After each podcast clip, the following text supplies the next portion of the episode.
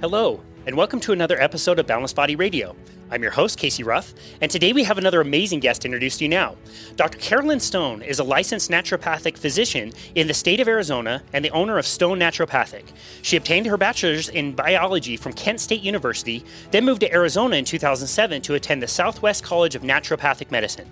After she earned her naturopathic medical degree, Doctor Stone began her practice in two thousand thirteen out of a friend's office, then ventured out on her own in two thousand fifteen. As her practice grew, Doctor Stone developed a passion for helping people with their gut, hormone, adrenal, and thyroid issues. She is the author of the fantastic book, Hashimoto's, You Got This, a guide to help you regain freedom from your thyroid, which is available on Amazon. She continues to fine-tune her practice and is always learning more about the big world of endocrinology and gastroenterology. Doctor Stone believes that there is nothing more satisfying than seeing a person achieve not only physical wellness, but also emotional wellness and genuine happiness. She is also a proud member of the Arizona Naturopathic Medical Association and the Homeopathic Academy of Naturopathic Physicians. Doctor Carolyn Stone, what an absolute honor it is to welcome you to Balanced Body Radio. Yo, what is up? Thank you so much for having me on here. And yes, I'm super excited to talk about all things thyroid because that is my bread and butter. It's what I love to do. It's what I'm super passionate about. So yeah, I'm excited to be here. I can definitely tell. We're so glad that we found you and found your work, which is really amazing. I love your content. It's it's super awesome. I'm really glad I was able to get through the introduction without stumbling on naturopathic. I think I read it like seventeen times. I normally struggle with big words. Yeah, no, it's hard even for people who are naturopathic doctors. Sometimes you get tripped up over on it. So yeah, well done. I'm impressed. Well, thank you very much. We are recording this episode at the end of January twenty twenty-three. I am in Salt Lake City. I woke up this morning. It was six degrees. It has been nuking snow all year. We're just about to like a normal, like kind of average snow year. We're not even halfway through the snow year. Can you please tell me some warm thoughts about Phoenix right now? Like, what's it like? It's amazing right now. This is this is our time of year to get out. It's fifty-eight and sunny. Uh, this is hiking season. So that's what I've been spending my weekends doing. I usually have, you know, Friday off from seeing patients. And so I'll go out and do a nice long hike. I've done South Mountain, Piestewa Peak. I mean, Superstition. I, I like to go everywhere. So, but you know, sooner rather than later, the heat's going to hit us and then we'll be hibernating for a little while. So there's a few of my friends that live in Phoenix and I, I generally just like have to hide them for like six months out of the year because they're posting amazing hiking pictures and mountain biking pictures. And it just looks so amazing in the dead of winter. So enjoy it while you yeah. can for sure. And that's exactly what we do. It's like, man, to, to me right now, this is cold. We've had a, a relatively cold winter, colder, colder than usual. Um, but then, you know, I talk to people, I'm from Ohio originally. So see people from back home and I'm like, yeah, no, we're doing all right. It's not that cold. I'll be okay. That's great. I see. It, it seems to be that pretty much everybody in Phoenix is from Michigan or Ohio or Minnesota. There's a ton of people from that area of the world that ended up migrating somewhere warmer, I guess. Oh, yeah, yeah. As soon as I saw that there was a naturopathic school out here, I was like, oh, I'm definitely going to Arizona. And my plan was actually to eventually go back to Ohio and practice. And I was like, nope, I'm staying. Yeah. Good call. I love it here. Good call. Good for you. Um, you have a really interesting story with the medical world and the medical system that I really want to tell. How, how long have you wanted to do something in the medical world? Oh my gosh, since I was a kid, ever, ever since I was a young kid, all I ever wanted to be was a doctor. Now, I didn't know what a naturopathic doctor was, and I didn't understand all the different nuances as far as, uh, you know, pharma and all those types of things, right? And conventional medical system, didn't know that, but I always knew I wanted to be a doctor. That was never a question in my mind. Yeah. So what did you learn about the medical system? I mean, I, it, it seems to me that most people who become doctors of any kind or do anything in the medical world, they get into that field for the best reasons. They really, really, really care and they really, really want to help people. That said, I think a lot of people, like when they get into that world, they have a really tough time because the system is not really set up to help take care of patients. What was your experience with that? Yeah, so a couple of different experiences. So initially, I, I just thought I would be an M D, right? I, that's all I knew. We didn't have, there's still, uh, naturopathic doctors are not licensed in Ohio. So they're kind of a rare thing over there versus in Arizona. You know, you'll see them on every single block, right? Um, but when I was younger, I used to suffer from migraines, uh, and they never, ever figured out what caused my migraines. They eventually went away on their own. I don't know what I did. You know, I was in high school, um, but it was a terrible experience. You know, they put me on blood pressure medications as someone who was an athlete and already had low blood pressure. So I ended up passing out once. Um, you know, had all the, had spinal taps done, had M R Is, all these things, and nobody could figure anything out. And not once did anyone ask me what I was eating. Not once, which is amazing to me, because knowing what I know now, that would have been one of my first questions is, what are you eating? What's your menstrual cycle like? You know, maybe there's a hormone issue. You know, there's tons of other investigations that could have been done, but all it was was basic blood work, imaging, and we can't find anything. So here, here's your drug, right? And it was, even at that young of an age, I was like, huh, that is not, that's not what I consider medicine, but here I am. I still want to be a doctor because I do want to help people. Uh, and so I continued along, and I was in doing my pre-med at Kent State University. And I was in this pre-med club, and they would bring in all these different doctors with different specialties. And we got to ask them questions, and they would tell us a little bit about what their day was. And I was disappointed, highly disappointed. Because in my mind, I had this vision of what medicine looked like. I was very fortunate, even though I had an M D pediatrician growing up, she was so naturopathic. She just doesn't know it, right? She was, I mean, her physical exams were on point. She asked questions about my social life, asked all these important key questions that doctors don't ask typically. And so that was my experience with medicine initially. So when I'm seeing all these doctors as, you know, more of an adult at that point, I knew immediately, oh gosh, well, this isn't what I want to do. And now I'm freaked out because this was my whole life, right? And so I got out my laptop, which was probably like five inches thick back in the day. It took forever to load up, and started doing some research, and eventually somehow found naturopathic medicine. And when I started reading through the principles of naturopathic, sorry, naturopathic medicine and how they practice and all the different things that they do, it was like a light bulb went off. I was like, this, this is what I want to do. Now there's only a handful of schools, right? So I was like, all right, well, now what do I have to do? And so, and you know, this was probably what, junior year in college. And so I had to switch my whole game plan kind of last minute, you know, from what I thought was going to be going down the traditional medical school path to now I'm going to naturopathic med- medical school. And I don't know, I guess people who go to naturopathic medical school, a lot of people think of us as like, you know, the witch doctors, the black sheep, you know, kind of the outcasts. And that was always kind of me growing up. So I was like, cool, I'll be right at home with these folks. This will be great. So yeah, once I found, uh, so I found Southwest, uh, Southwest College of Naturopathic Medicine, and now goes by Sonoran University. They just changed their name. Um, but yeah, once I found them, it was not long after that I took a flight out here, checked out the school, and And the rest is history. And here I am. That's great. So can you explain some of the major differences between naturopathic practice and what would be considered like a more traditional kind of in the medical system realm of, of treating patients? Yeah, there's so many differences, but I would say what it really comes down to is our philosophy and how we approach medicine. We don't look at individuals as body parts. Right. So when you think about when somebody goes to a primary care physician, a typical primary care physician, let's say they've got a headache. Well, now you're going to see a neurologist, right? Because they specialize in things that go on in the head, right? Or they have a gut issue. Well, now you're going to see a gastroenterologist because they specialize in things going on in the gut. The problem is, is that when you specialize in that way, you don't see the whole picture, right? You don't see, or you just forget that everything is interconnected. So I know, yes, even if somebody has a migraine or they have fatigue, well, there's so many different things that we need to consider in that pathway. And it, you can get very focused on just one piece. So when we look at patients, we look at them as a whole person. And the symptoms that they're having are not things that we want to suppress. Those symptoms are their story. Those symptoms are telling us what we need to look for. Right. So instead of if somebody comes in and they've got diarrhea, I'm not going to give them an anti-diarrheal. Well, I might. I'm not saying I would never do that. Right. There's a time and a place for symptom management.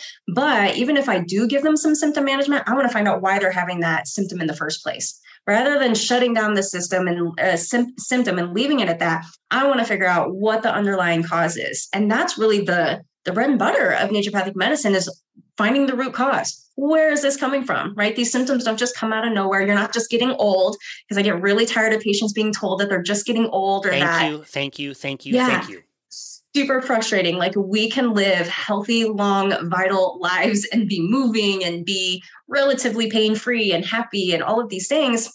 But we treat people as if, you know, well, you're just going to break, you know, break down over time, and it starts at forty. I mean, yes, of course we age, and that's a normal process, but we can do that with a lot more grace than what is promoted in the conventional system. So really it comes down to root cause and treating people as individuals.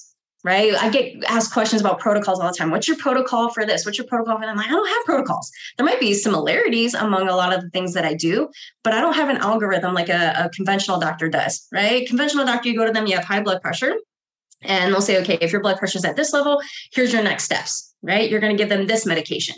Recheck them in three months. Medication's not working. Now you're going to do this, right? We don't have that. We have general guidelines, but I'm treating the person that's in front of me. I'm not treating their disease. Right? Treat the person, not the disease, and get at the root cause. And I think that's the biggest difference there. Yeah. And I love that you're not ruling anything out. It seems like you are able to use all of the same tools that are available to the standard medical system and use them when appropriate, but you're asking more questions to go a little bit deeper. So you're actually addressing the issue rather than covering it up with, you know, whatever medication or procedure a, a normal M D would, would have at their service. Yeah, one hundred percent. And that's, I think that's the thing that a lot of people don't get. You know, they think, oh, either you're all natural or you're all pharmaceutical. No, there's blending between those. I have tons of thyroid patients who need thyroid medication, right? I'm not going to not give them thyroid medication and say, oh, take this herb instead when it's clear that they need a medication. Or if somebody has high blood pressure, I'm not going to let that high blood pressure run like crazy and then end up, you know, they end up with a stroke. I don't want to do that to anybody. I will get them safe first, get them safe and comfortable while we work on what are the underlying issues that brought them there in the first place. Yeah. Okay. So on that note, on the way that you work with your patients, and especially in the way that the doctor was working with you, you described yeah. as you were growing up, that story you always hear is medical doctors do not have time. They need to see you and have you out the door in five minutes. Or ten minutes or whatever the number is. You understand that you need to spend more time with people, which makes a lot of sense. But as far as like practicality, how are you able to do that when most medical doctors, it's not possible? They can't get paid whatever if they're if they're seeing people for longer than, you know, eight minutes or ten minutes or however long they have. What's the difference? Insurance. Insurance. I don't have to listen to insurance. So I don't contract with any insurance companies. And that's pretty common out here in Arizona. Now, there are naturopathic doctors in other states where contracting with insurance is a lot more common, and they have, they're always fighting for pay disparity, always, always, always fighting to get paid. And I knew that I never wanted to, I don't want that fight. I don't want to play by their rules. I don't want them to tell me what to do.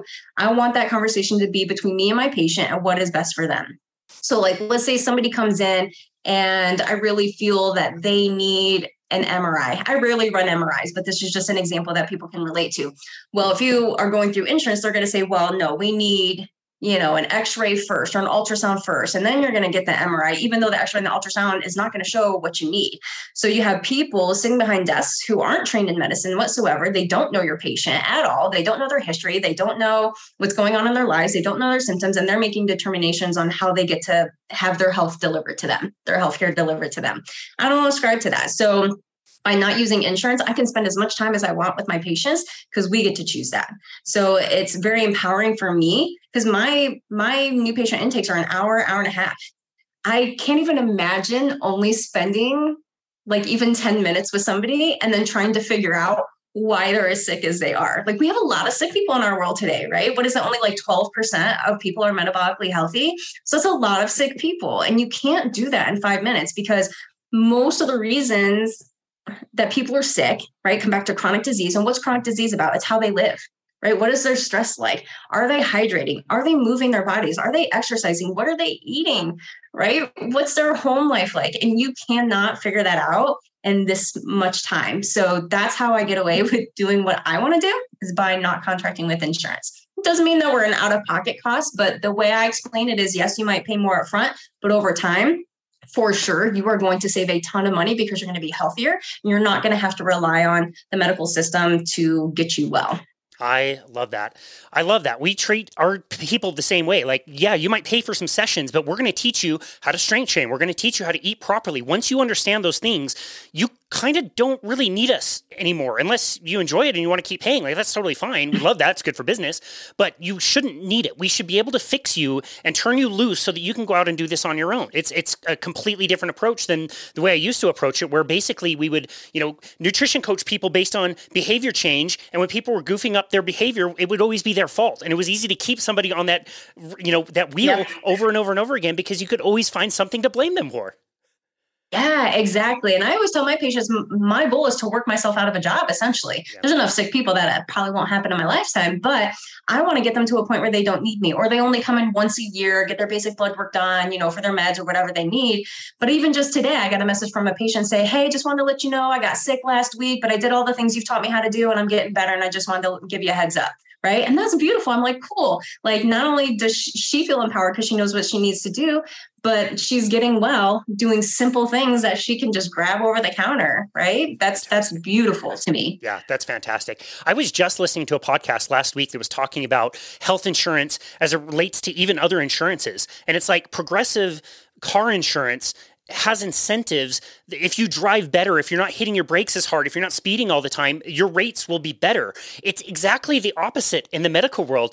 The insurance system seems like such a scam. And you think about it like, okay, whatever you're paying for your premiums, plus whatever your deductible is, you might be out of pocket fifteen thousand dollars, twenty thousand dollars, twenty-five thousand dollars, whatever the number is, before the insurance pays out a single dollar. It's crazy. Yep. Yep. Yep. It, they... They want you sick, right? That's the only way they make money, is if they have more sick people. The less sick you are, the less reliant you are on needing them. Like, I don't have insurance. And a lot of my patients use um, like health collectives or insurance collectives.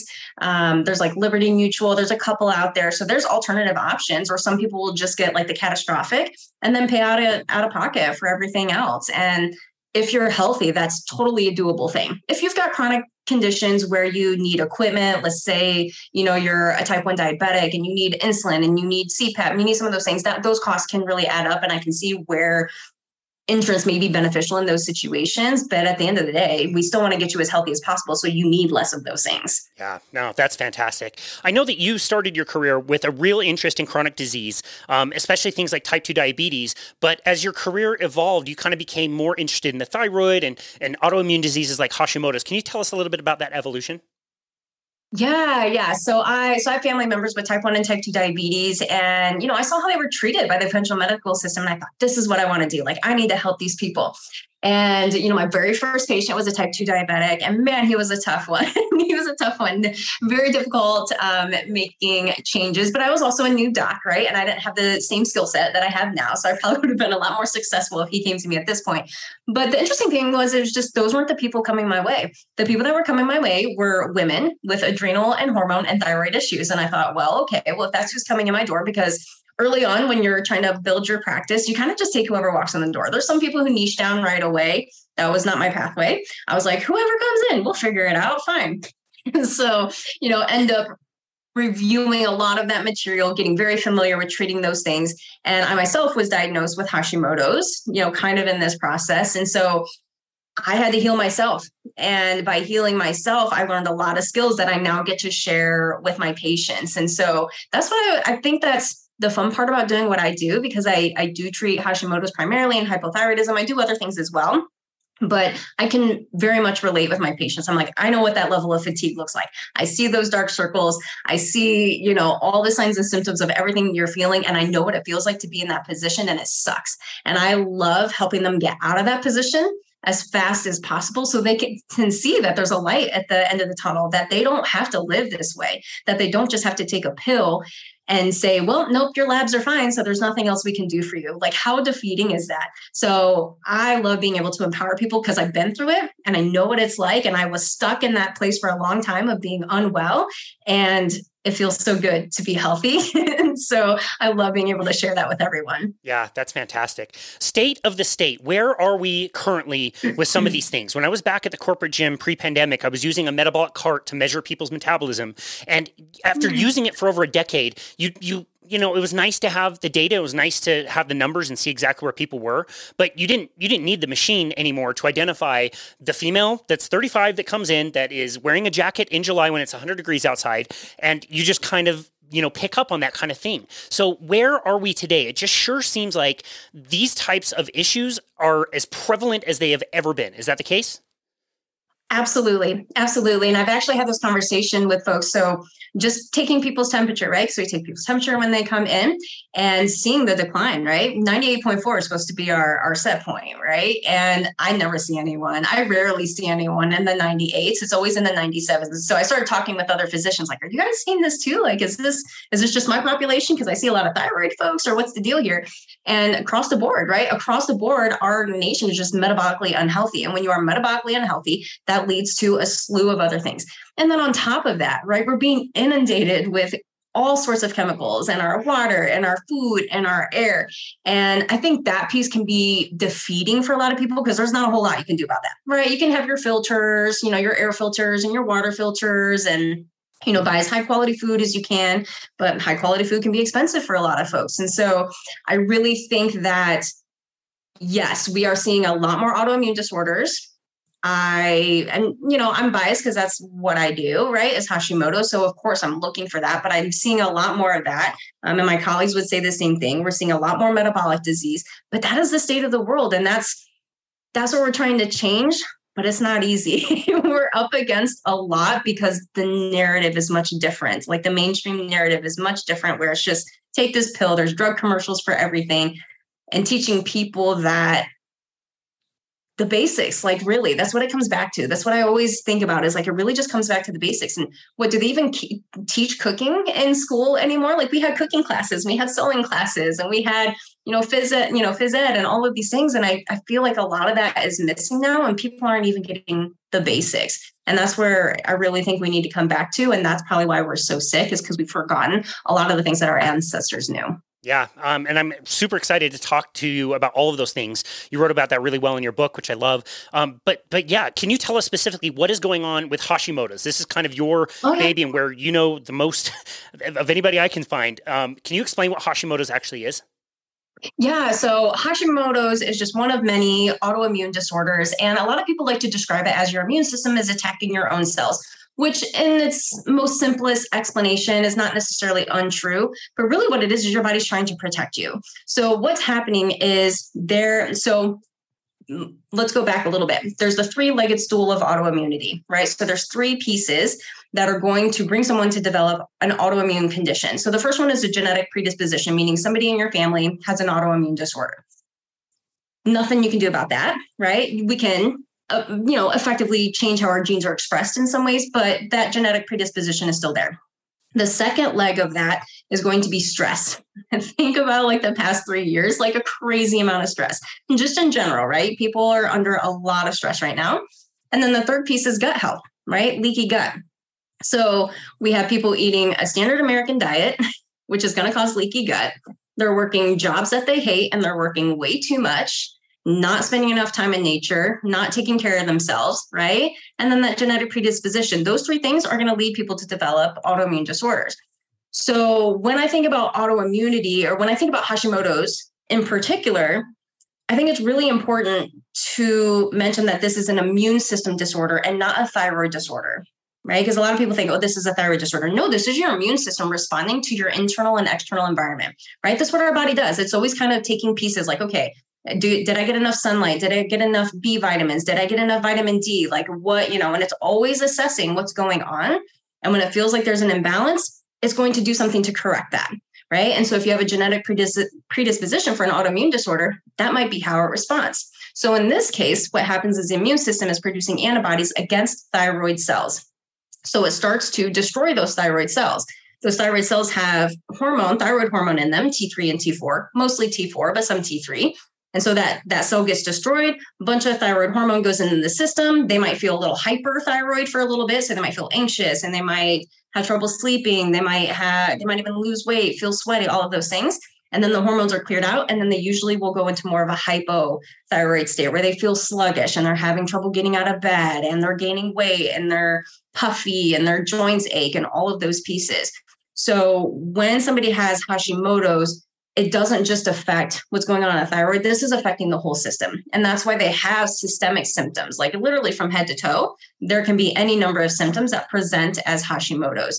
And so our goal is to, you know, heal the gut so that we don't have any more leaky gut issues going on, and use the stress in a positive way. We can't get rid of stress, right? But utilizing that stress to your advantage and teaching people how to do that, that can help get them out of it. And of course, minimizing stress where it doesn't need to be, right? There's going to be some level of that, but you can't get rid of it completely. Yeah. And I was going to ask you on that note, what about the standard advice that people hear when they need to get in shape or they want to lose weight? You need to exercise more, you need to move more, and you need to eat less. How does that contribute to this whole mess? Because I saw that all the time. All the time, all the time. And still every single, you know, I see every single week uh, somebody's been told that. It doesn't work. It doesn't work. So there's a, I, I shouldn't say it never works. Sure, it can work, but is it a long-term solution? Absolutely not. And when you have an autoimmune disorder, what I always tell folks is you have to make your body feel safe. If you are restricting food, right? I get women who are eating like a thousand calories, twelve thousand, and you're twelve, sorry, twelve hundred calories. Right. And I'm like, your body is hungry. It doesn't want to do anything because you're not giving it enough fuel to do that. We have to make the body feel safe so that that immune system's like, oh, I'm okay. I'm in a safe environment. I'm well loved. I'm well taken care of. And starving themselves is not going to do that. And certainly doing a bunch of HIIT exercises, you know, seven days a week, that's not going to help either. And so I get, it's interesting. You get kind of different flavors of patients that come in. And so there's definitely the ones that are under eating, you know, exercising way too much. And, you know, the first thing I want to tell them, I'm like, okay, well, we need to back off on your training a little bit, right? I need you to dial it back, right? And there's like look of fear because they think they're going to gain a bunch of weight. Freak out. Right? Freak out. Yeah. Yeah, absolutely. And they're like, well, when do I get to exercise again? And I'm like, when your body is healed, right? And we're going to do it in a way that doesn't put you back in this situation again. And so it's even funnier that in, you know, if somebody has eight minutes with the doctor, you can't explain all that. They don't understand like, oh, I need my body to feel safe. I need to be, you know, put my body in a position where it can heal. They don't understand that. So yes, restricting food and exercising like a mad woman is not going to heal your th- thyroid. If anything, it's going to make it worse. Yeah. Yeah, totally agree. I saw it all the time. So how exactly are we identifying Hashimoto's? What metrics are we looking at to diagnose this? And I'm going to go one step further and also ask, what is the prevalence? In your opinion, is this a problem that affects eighty percent of women? Is it eight percent of women? Like in, in your practice, again, it's kind of biased because it's what you do, but how prevalent do you think this is in the population?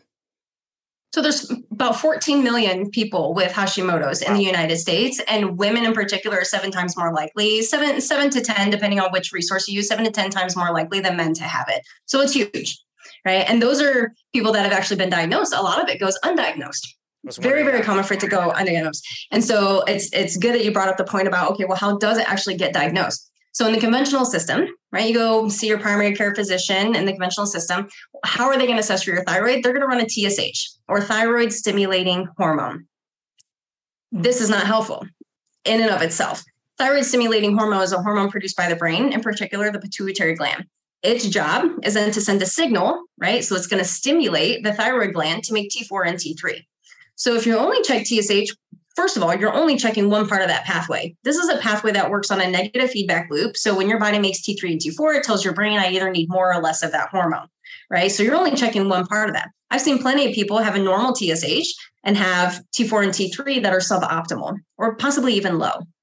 Okay, so that's one piece of it.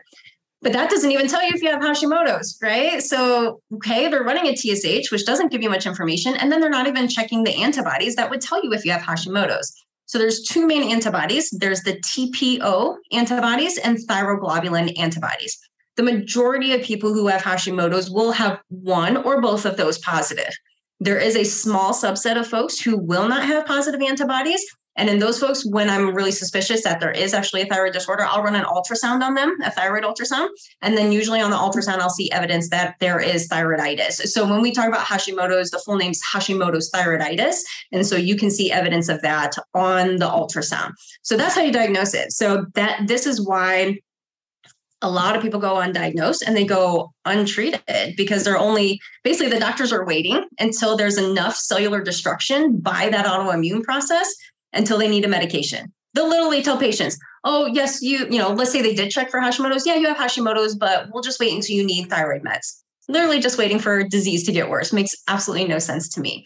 So it's very frustrating. And I imagine for patients, right, even more frustrating because they're not getting the care that they need as early as they need it. Because if they were to get it at the time, if they were to get help at the time that they were diagnosed with Hashimoto's, they may never develop hypothyroidism. We could prevent some of that cellular destruction from happening, and they may not ever need a medication. Like, I'm not on medication. I was for a short period of time, did a lot of healing, and I haven't been on thyroid medication for years and years and years. Not everyone can do that, but I was also diagnosed fairly early on.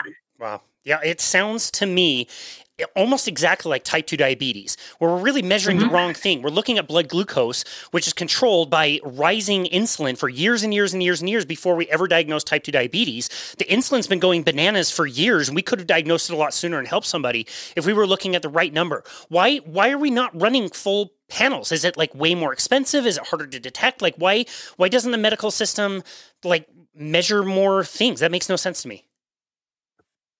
I don't know exactly why, but in my mind, what I always say is because they don't know what to do with it.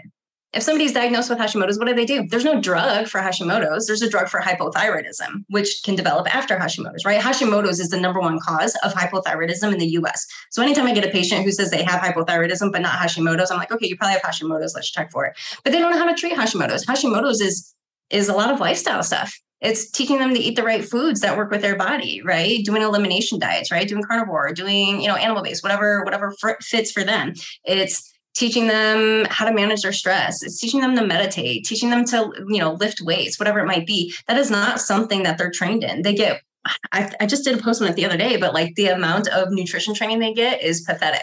So they don't know what to do with it. So maybe that's why they don't care to check for it, because they literally don't have the treatment for it. Yeah. Yeah. And I hear that from so many people, that we're not giving our doctors enough education in nutrition that they could go out and help people. My argument is let's continue not giving them any education, because the education they get is probably going to be the wrong stuff anyway.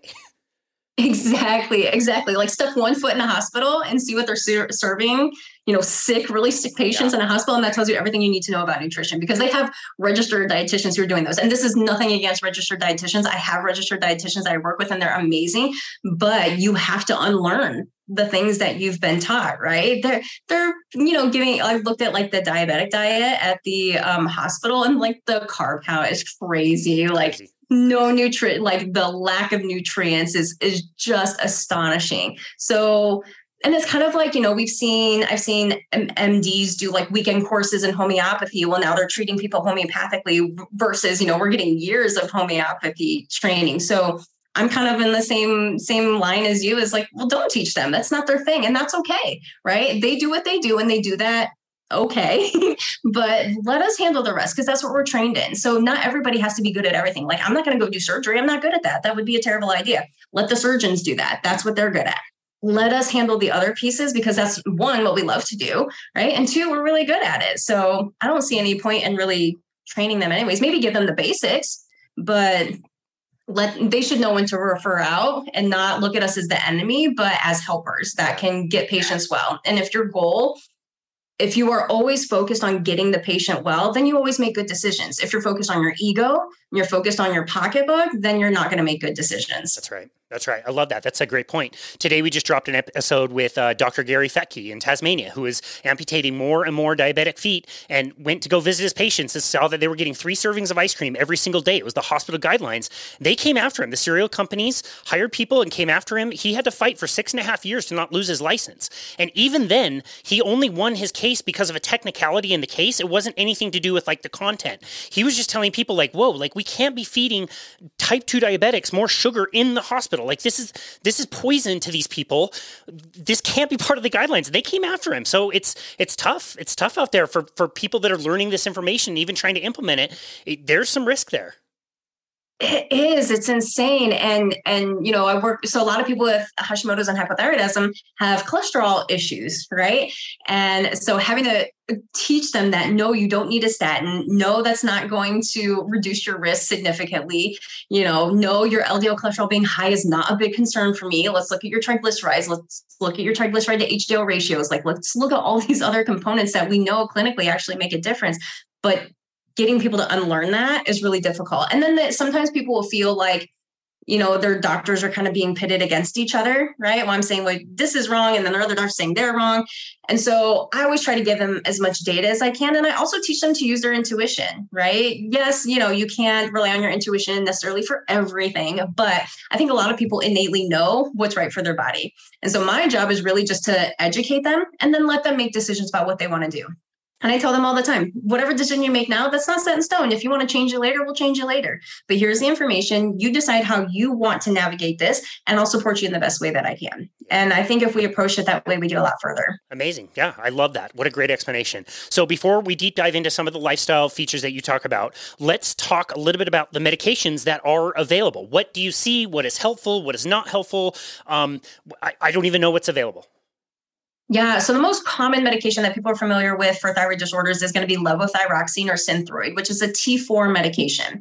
So remember, thyroid gland makes T four and T three. About eighty percent of what the thyroid gland makes is T four, but the T three is actually more active. So we rely on other tissues, mostly the liver, but also nerves and muscle and a couple other places to convert that into the more active T three.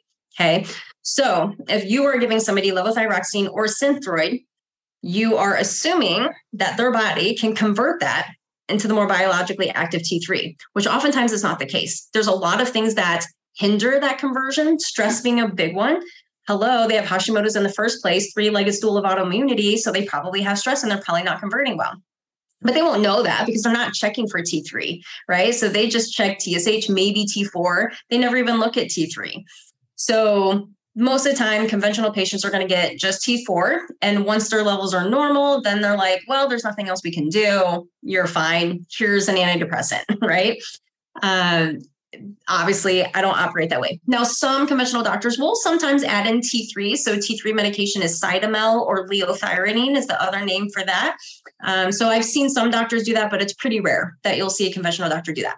A lot of times what I'm using is either compounded T four, T three, so from a compounding pharmacy, which gives us full control over the amount of T four and T three that we put in there so we can really individualize it to the person, and you can minimize the number of fillers that are in it. So that's something to consider with conventional meds is there could be fillers in that that could be harmful to somebody who has Hashimoto's.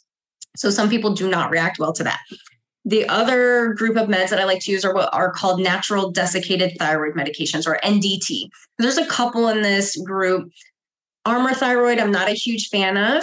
Um, even though it's natural desiccated, I've seen a lot of people react poorly to Armour. I have a couple of folks on it and they do okay, but I'm I'm just generally, it's not going to be my first choice because I've seen so many reactions to it.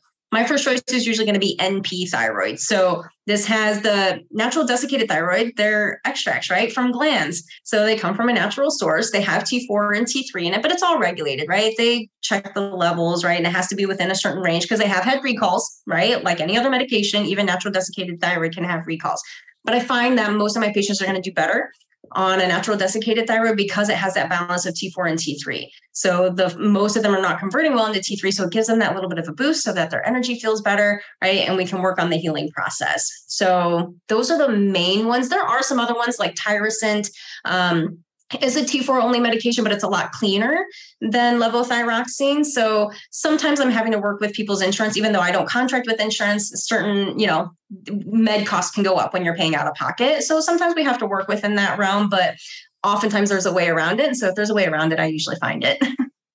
That's fantastic. So from your experience, let's say that I was not willing to address any lifestyle changes. I'm going to live the same life. I'm not going to address my stress. I'm not going to change my nutrition. Let's say I'm on a standard American diet, but I want a pill. What what percentage, very generally speaking, like can I can I still do a little better? Am I going to do a lot better? Or do I really just have to address lifestyle in, in any way to, to really move the needle in any like appreciable way?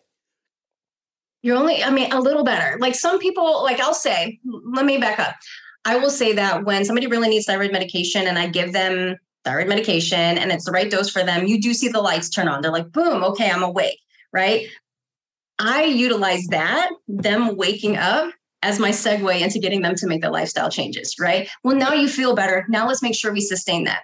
Because what I explained to them is, okay, you can take the medication, but the medication does not stop the immune system process, right? It does not stop your antibodies from being produced. It does not stop your thyroid cells from being produced. And so what will happen over time, you're on medication, medication, but thyroid cells are still being destroyed. Now you got to bump up your meds, right? And then you got to bump it up again. And you got to bump it up again, right? And I've had people on, I've had some people come in on pretty high doses of thyroid medication where I'm like, you know, we're going to come to a limit here where, you know, I don't know how safe this is or how dangerous this might be for you to be on this much thyroid medication. So yes, thyroid medication can help and it can kind of turn the lights on for some folks, but it's not sustainable in and of itself. Yeah. Okay. Great answer. Let's use that as a segue to get into some of the pillars that you talk about of lifestyle things that you can modify.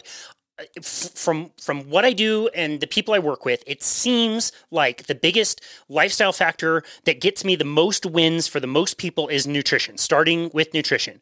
We love the carnivore diet around here. I realize that not everybody is ready, willing, and able to do a carnivore diet. I, I really enjoy it, but I'm also willing to say that, no, lots of people come to eat lots of different diets and be okay. It depends on the person. What, what are the major things as far as nutrition goes that you try to modify? And let me back up and just ask, do you feel like the same way that nutrition's like the biggest lever that you could pull out of any lifestyle thing? I do think nutrition is huge. I would say maybe a st- one that might be contending for, for, you know, that number one spot would be their mindset. It, you can be eating maybe some of the right things, but if your mindset is not one where you're going to consistently, like if people are in the mindset that this is a diet, right? This is going to end in thirty days or ninety days or whatever it is. And I'm going to go back to whatever it was I was doing. If they're not in the mindset that, no, this is how you're going to start to live for the rest of your life, that can really hinder their progress, right? And they'll only get short progress. So I say mindset is kind of, you know, right up there with it. But right. Nutrition is huge. And it's where I start with a lot of folks. And so what I do with a lot of my people, you know, people are coming in at different, different areas, um, at different levels of experience. And so most of the time I'm starting with an elimination diet, and I do use carnivore as my elimination diet. It did not used to be that way. Um, so there was all sorts of elimination diets that we learned in naturopathic medical school, most with tons of veggies and salads and all of these things. And, you know, I myself, when I went on more of an animal-based, you know, carnivore style diet, I was blown away by how much better I felt. Like I thought I was feeling pretty good. And when I changed that, I was like, you gotta be kidding me. I was like, I don't have gut issues all the time. Like my skin is clearing up. My joints don't hurt like they used to. It was amazing. But like you, I understand that, you know, I have some patients that are like, but I like my, you know, you know, broccoli or my Brussels sprouts or whatever it might be. And I'm like, okay, cool. But like, we're going to start here. Right. And so I, I think of the carnivore, uh, if nothing else, I think of it as a good, you know, jumping off point for people, right? Let's do carnivore. Let's get the gut cleaned up. Let's get your body working optimally, get you all these nutrients so that your body can heal. And then once we feel like we're in a good spot, then let's test some foods, right? Have your Brussels sprouts. How do you feel about them now, right? Do they serve you well? How does your body feel afterwards, right? Do you have brain fog? Do your joints hurt? How does your gut feel, right? And then one by one, they can start to assess which foods are safe for them and, you know, which foods they need to continue to keep out of the diet. And some people will find that, oh, I can have broccoli twice a week, but if I do it every day, then that's going to be a problem, right? And I like to give my patients as much freedom as they can have. I do think that ultimately an animal-based diet long-term is best for most Hashimoto's patients, but there's individualization. So if they want to eat a couple of other things and it doesn't make them feel terrible, then go for it. Yeah, no, that's a very reasonable approach. I can't remember who made this post recently. I, I've stolen it from somebody. I didn't come up with this myself, but like asking the question, like, do you actually truly like broccoli, or is broccoli the vehicle that is getting you something salt and some cream and some butter or something else your body is really, really craving? I'm guessing that if I steam up a bunch of Brussels sprouts and just serve them to you without any salt or any oil or anything, you might not enjoy them as much as you thought you would. Yeah, that's what I always say about bread. I'm like, it's not really the bread that I like. It's just a great vehicle for butter into my face. Exactly. So. Exactly. That's totally me. So yeah, I usually start with the elimination diet and then build from there with, because most of the people I work with are women, because women are more likely to have Hashimoto's. One of the things that I really harp on them about is making sure that they're getting enough protein. So many of them are under eating their protein. Like, so I'll tell them, oh, you know, I want about, I want you to start with like thirty grams a meal, right? And three meals a day. And we look at like what they've been eating, and we're talking like ten, twelve grams of protein, maybe per meal, sometimes per day. And it's just astonishing. And it's, I love the transformation when they start eating more protein. They're like, I had no idea I could have this much energy and feel this good. And I just, I love it. So protein's got to be a big one. Um, making sure they're getting enough fats for their, their hormones. That's really huge. And then carbohydrates, right? We just kind of play with those and see what works for them. Yeah, yeah. That's fantastic. It just always comes back to protein, doesn't it? It's just such a big priority. If you want to feel better, if you want to have good bone density, if you want good muscle mass, like all of these things are going to be working in your favor to increase your metabolic rate. It all comes back to protein. It's so, so, so critical, isn't it? Yeah. And it's so satiating. I always tell them, I'm like, listen, you know, you get that box of Girl Scout cookies. How easy is it to eat a sleeve of that and not even think twice about it? I was like, would you sit down and eat that steak? You're going to reach a point where like, all right, I'm, I'm full and I can't eat any more steak. I was like, that tells you so much about how those things are, how your, how your body utilizes those things. So I, I teach them too, you know, when you're eating your meal, prioritize your protein first, eat that first, and then you'll know how hungry you really are for the rest of the things, right? Yeah, exactly. So literally, this is exactly the same way that Ted Naiman explains this, but literally when you have a plate, eat the food that has the highest protein in it first, and then go to other things, correct? Yep, exactly. Exactly. I do it for myself. That's what I try to teach my patients to do. And it's such a good way for them to realize, you know, where their hunger is actually coming from. I'm like, if you're not hungry enough to eat a steak, then you're probably not really that hungry. Yep, good point. Good point. I absolutely love that. So we talked about nutrition. Another big priority, I would think, if nothing else, whatever you do, if you do animal-based, plant-based, whatever, if you are eliminating the processed crap that is in most grocery stores, that alone, it, it will, will move you in the right direction, correct? Huge, huge, right? So yeah, I have some people who are like, you know, I'm not, I'm not down to do the carnivore. I can't do that right now for whatever reason. I'm like, cool. Well, then I need you to take out seed oils and I need you to just, just eat real food, right? Eat stuff that you recognize. There shouldn't be an ingredient list that's a mile long, right? Eat stuff that you actually know what's in it. And that in and of itself can, I mean, that can be huge, especially if somebody's coming from a really metabolically unhealthy place or a standard American diet. That's a drastic change. Just to get all that stuff out of there is huge. Yeah, amazing. Awesome. Okay, so right on par with nutrition, you mentioned mindset. What are some specific and practical things you work with with your patients to change their mindset? You already said like reframing, you know, thinking about a diet to thinking about like, no, actually, let's make a small change. It's going to be part of your lifestyle moving forward. What other ways do you help people understand how they can change their own mindset to get better results? Yeah, I would say there's kind of two pieces there. One is teaching them how to get in tune with their body, right? Learning that their body is telling them all the time what it needs. You just have to figure that out, right? So if you're tired, oh, do I need protein, right? Start with the protein, right? Get your energy up. Um, or maybe your joints are achy. Did you eat, you know, maybe you had something you wouldn't normally eat. Maybe you had too much sugar, right? Whatever it is. So I try to teach people to get in tune with their bodies and then navigate their decisions based on that. If you're disconnected from your body, then you're just eating whatever, doing whatever, living however, and not realizing how those things are actually making you feel. So getting in their body is, is a big part of it. I'll teach them how to journal, right? We do like this head to toe thing where they're kind of checking in on all these different areas, right? Write down your symptoms and then we'll see where you're at after you do the elimination diet, right? Do your head to toe then and tell me what, what's left over. And so that can be one way. And the other thing that I, I think about too is teaching them that this is a process, right? It's not like, oh, there's a rainbow and there's a pot of gold at the end and that's, you've reached ultimate health. It's always a constant. I tell them all the time, I'm like, I'm always tweaking things, right? Because what I need now as somebody who, how old am I? I think I'm thirty-eight. I think I'm thirty-eight, something like that.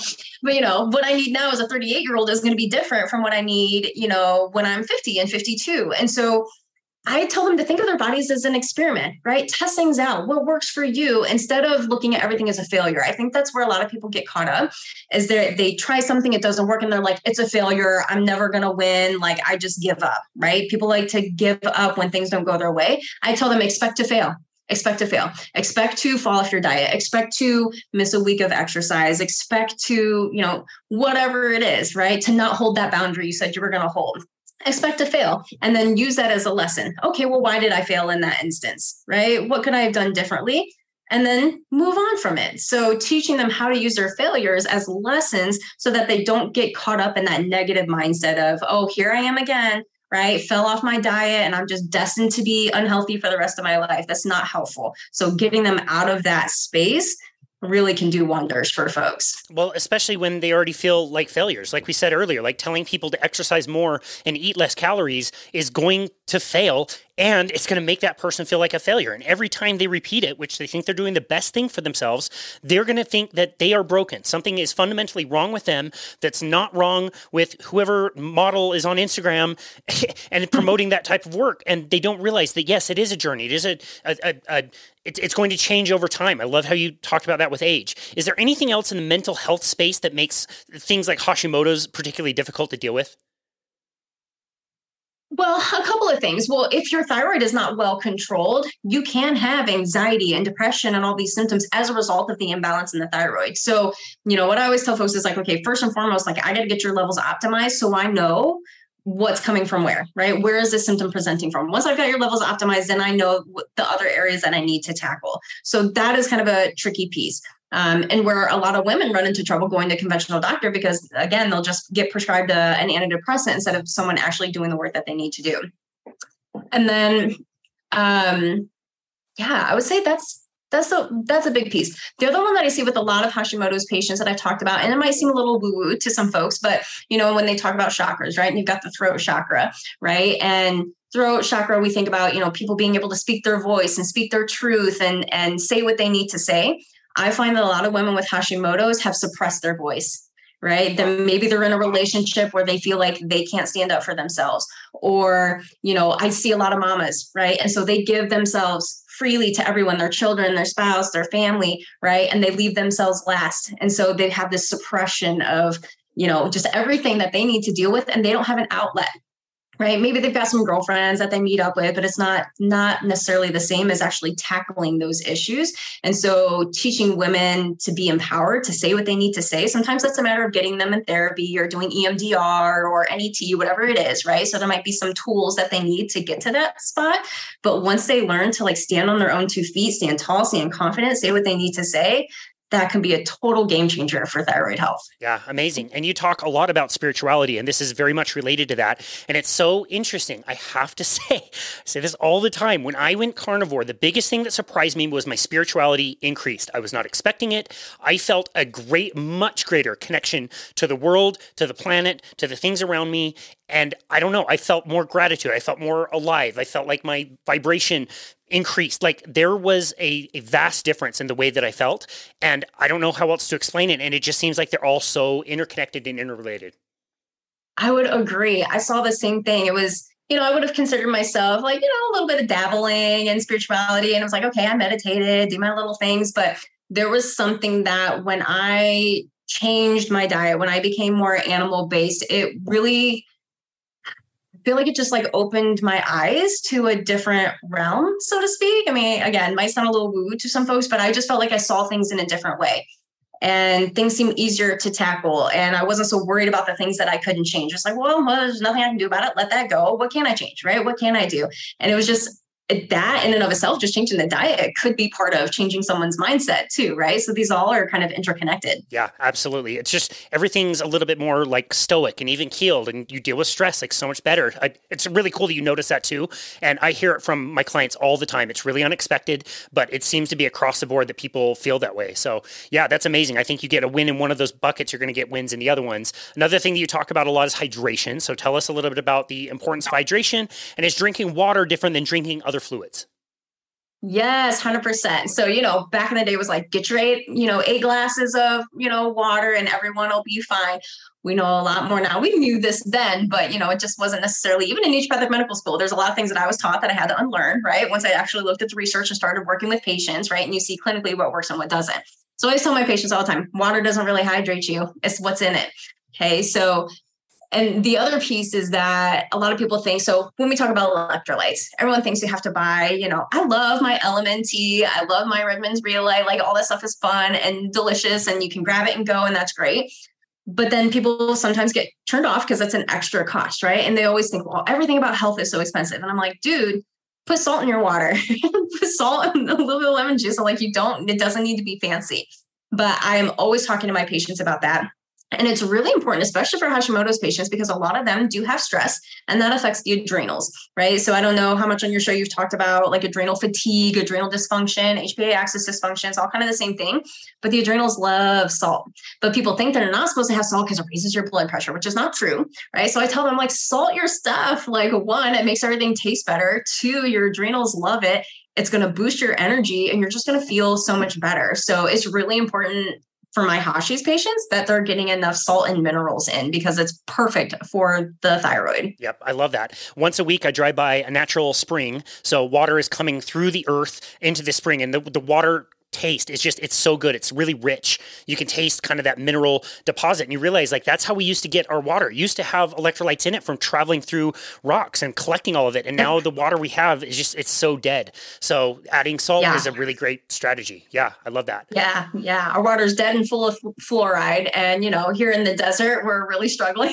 So not awesome. yeah. Not awesome. Not awesome at all. You talk a lot about exercise as well. And, and I really wanted to hit this. I wanted this to be the last thing that we discussed. Discuss. Tell us what proper exercise looks like for people who are struggling with Hashimoto's. It's a great question. It depends on where they're at in this process. If somebody comes to me and they're a hot mess, right? They are really struggling. Thyroid's messed up. Adrenals are messed up. Hormones are messed up. I start super gentle with those folks, right? I need you moving your body, but I don't need you stressing it out, right? You can't go from the couch to doing HIIT workouts or CrossFit overnight. I need your body moving, but let's be gentle about it and then build up.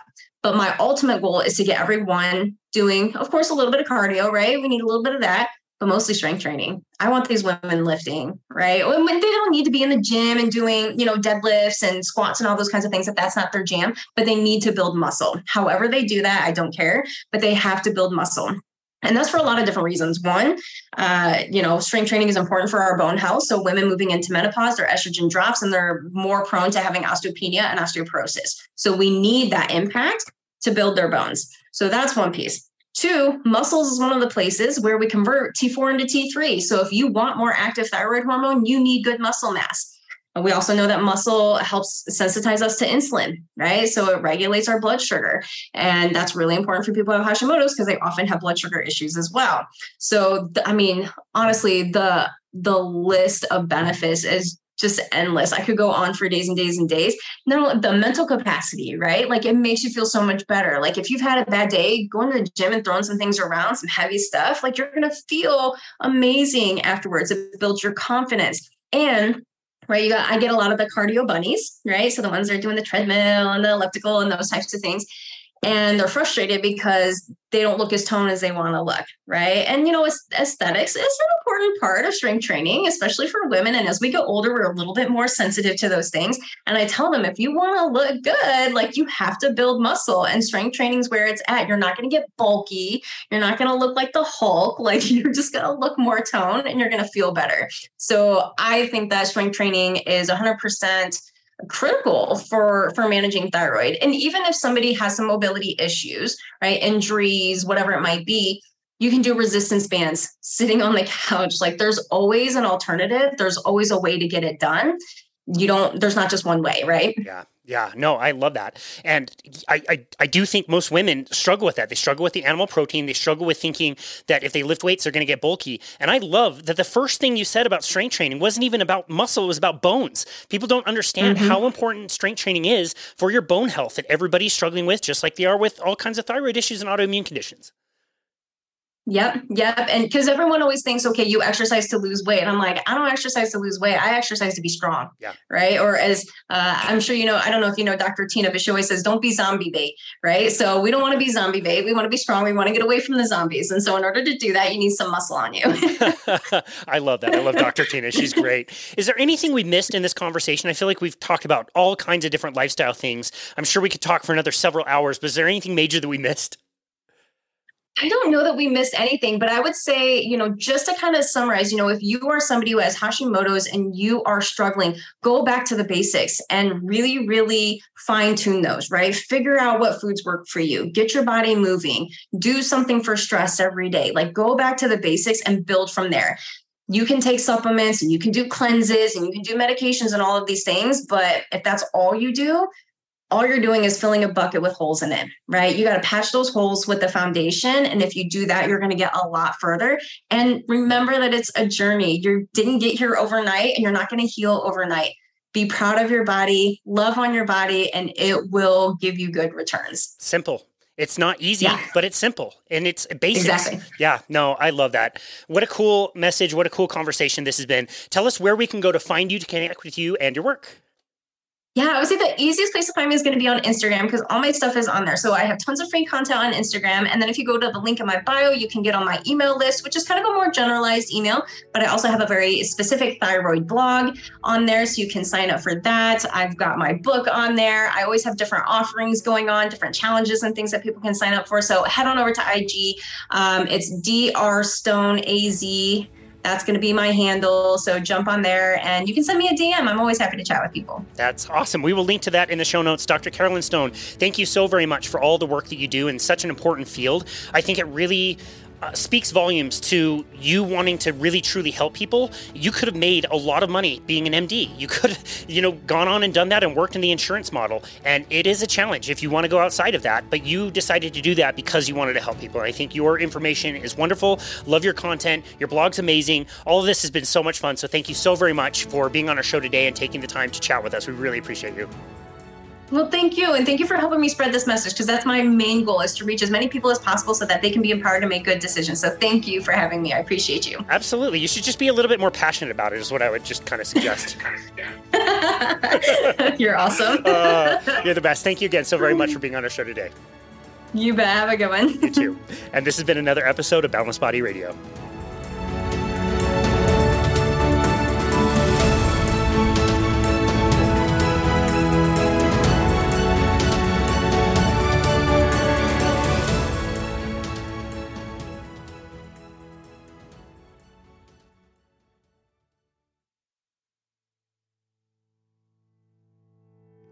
At the close of one year and the beginning of a new year, I just wanted to make sure to thank you, the listener, for all of your support and for listening to our show. twenty twenty-two was an amazing year that saw lots of growth with the podcast, but also came with amazing results with the people that we get to work with in our business, Boundless Body. We began our business during the confusion of the twenty twenty pandemic and opened up in July of that year, and we've been absolutely amazed with how things have gone. It was a lot of blood, sweat, and tears and a lot of building the plane as we were flying it, but it's turned out amazing. We just absolutely love seeing our clients get amazing results. We love seeing all the great feedback and positive reviews that come through on Apple. So if you haven't already, please leave us a review there on Apple, as it's the best way for the show to continue to grow and impact the lives of people all over the world. We're super excited for twenty twenty-three. We already have lots of great guests and topics lined up, and we have no intention of slowing down our releases anytime soon. Also, feel free to check out our premium content, which we post on Patreon. There you will find our extended and unedited episodes, which we post on the day of recording. So you actually don't have to wait for the edited version of the podcast to release, which can sometimes be several weeks, actually. And on Patreon, you will also find the Boundless Body Radio Premium Podcast. This was my special project this year. I really wanted to combine all of the very best clips about one topic from our show to combine into extended episodes that take a very deep dive into a topic. I've created two separate topics as a masterclass that are three episodes each. One is all about the macronutrients, and the second is all about keto and ketogenic diets. That way you can get a fantastic education from some of our amazing guests in a format that can help you zero in on the topic that you are most interested in, something I'm very proud of and believe that we are sharing this content for very high value. Remember that you can also book a complimentary thirty-minute session with us on our website at my boundless body dot com. And thank you again so very much for listening to Boundless Body Radio.